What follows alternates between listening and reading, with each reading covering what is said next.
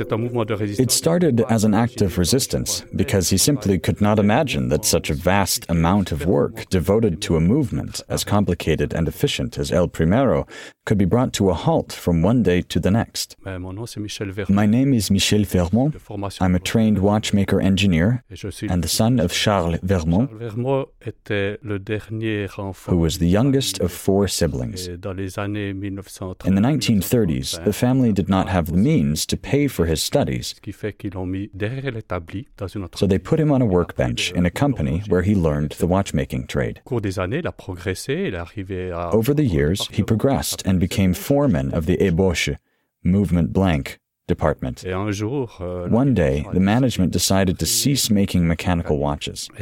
He was shaken by this decision considering that given all the work that had been done, notably on the development of the El Primero chronograph movement, he simply could not see it cast aside. He thus took the decision to keep all the tools, including 150 presses that he put aside carefully in the attic of the manufacture. Each press weighed several kilos, and it involved making several trips, which he did in the evenings, which caused other problems with my mother wondering why he was coming home late. Euh, and him never explaining. He kept it to himself for several years, and no one knew that he had kept all this equipment, along with notebooks describing all the operations required to produce the El Primero movement. My father had already retired in 1985 when one of the heads of the technical department called him and said, Charlie, I need to make El Primero again. Can you come to Zenith and help me? He went to the manufacturer, saying, Come with me, and took the amazed employees to the attic, revealing all the presses and notebooks hidden there, and almost crying as he did so. That's when we realized why he had been coming home late at night. Euh, euh, Despite the fact that I sincerely think that he saved not only the El Primero movement, but the manufacture Zenith itself, he always remained very modest, saying he was convinced that he knew it had to be done. It is a true and very beautiful story that is a delight to tell. Reconnecting with tradition, the El Primero movement that has shaped Zenith's exceptional reputation calls for many concessions. But if the never ending story of the Swiss watchmaker teaches us one thing, it is that patience is the supreme virtue and often wins out. Especially when it comes to reviving the passion surrounding this legendary movement. After taking a quartz detour, Zenith decided to bring the legendary movement back to life. And the magic worked wonders all over again. You're listening to El Primero Stories, the Movement Podcast. Quartz may have won a battle, but it would not win the war. The wave of quartz watches in the 1970s and 1980s left watch manufacturers who had thus far made mechanical movements the symbol of their know how with mixed feelings. Companies fully invested in quartz watches stood in marked contrast to those that had never totally despaired of the mechanical watch making a comeback. The All Quartz interlude lasted just 10 years at Zenith, from the very end of 1975 to 1985, the year El Primero was put back in production. The partnership with Rolex, which chose the emblematic Zenith movement to equip its Daytona model, helped motivate this quite exceptional event. The return of a watchmaking caliber whose production ceased almost 10 years earlier. It was thus with this movement alone that the manufacturer was attempting to reconnect with its tradition, namely the in house manufacture of mechanical movements. The beginnings were tough because the workshops had to be re equipped and the staff retrained. The manufacture of a complex movement, such as a chronograph, is not just about machinery. It also involved calling on watchmakers and multiple skills to make El Primero's heart beat again. Since 1976, when Zenith stopped producing automatic chronographs, the watchmaking environment had evolved considerably. Some firms had quite simply vanished, and the most common chronographs were quartz driven. The sustainability of public interest in automatic chronographs was uncertain, since they were much more expensive than watches from Asia, and were indeed sometimes sold by weight.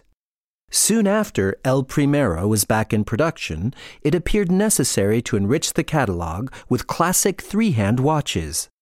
There was no question of rebuilding the other movements abandoned in the early 1970s.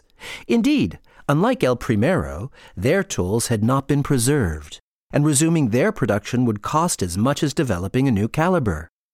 Zenith, like most major companies, used movements purchased from suppliers to equip its classic watches, while maintaining a collection of quartz watches. Even though these externally sourced movements were of good quality, they did not fit with the philosophy of a manufacturer with a wealth of its own in house creations that Zenith wished to place back in the spotlight. An incredible watchmaking sacrifice was justly avoided. It all began in 1991 when the decision was made to prepare a new movement specific to the manufacturer. It must be able to replace the previous ones in terms of its size, while also being both open and innovative. Named Elite, this movement was the first at Zenith to be developed using computer assisted design technology.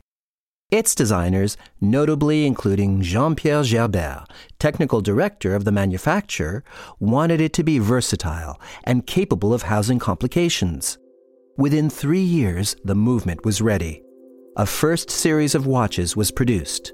Acknowledged as the thinnest self winding movement, it was praised by the press for its performance. And caught up in the euphoria of its presentation, the manufacturer enthused about its versatility. It went on to describe the complications it was likely to receive, including a power reserve display, moon phases, date, and an additional chronograph module.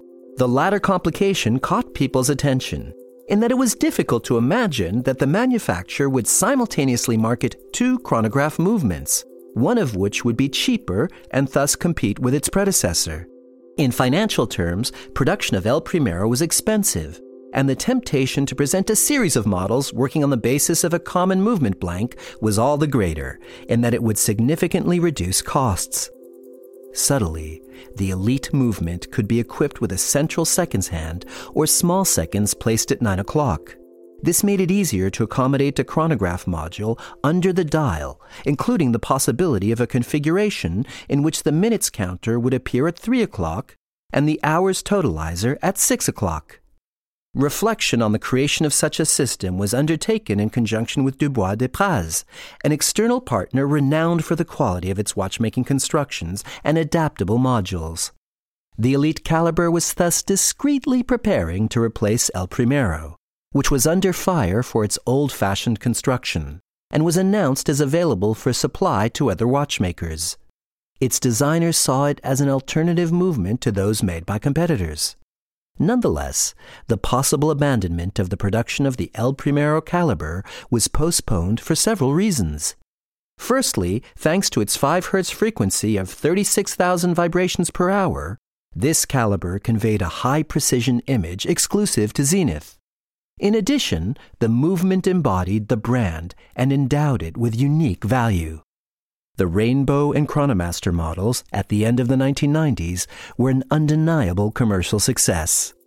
Finally, a new strategy was put in place that would prove the salvation of the watchmaking company.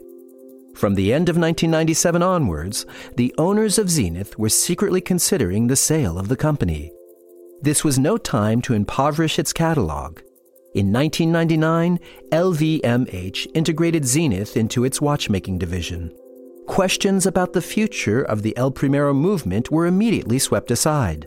The new management, on the contrary, did everything possible to ensure that the brand's entire communication was based on this movement, which became the icon of the Maison.